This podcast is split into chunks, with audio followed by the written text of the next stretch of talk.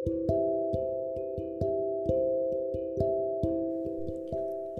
hal yang kedua yang membuat kita mudah lelah Yaitu suka mendramatisasi masalah. Kebayang gak sih Luka cuma kena sayatan pisau sedikit aja Kita sampai berpikir akan diamputasi. Seperti itulah mendramatisasi masalah. Masalah kecil tapi dibesar-besarkan. Nah ada tips nih Supaya kita tidak mendramatisasi masalah Yang pertama kita harus pahami dulu tentang masalahnya pahami inti masalahnya. Lalu yang kedua, kita cari solusinya bukan untuk mencari alasan. Dan yang ketiga, kita harus segera selesaikan masalah tersebut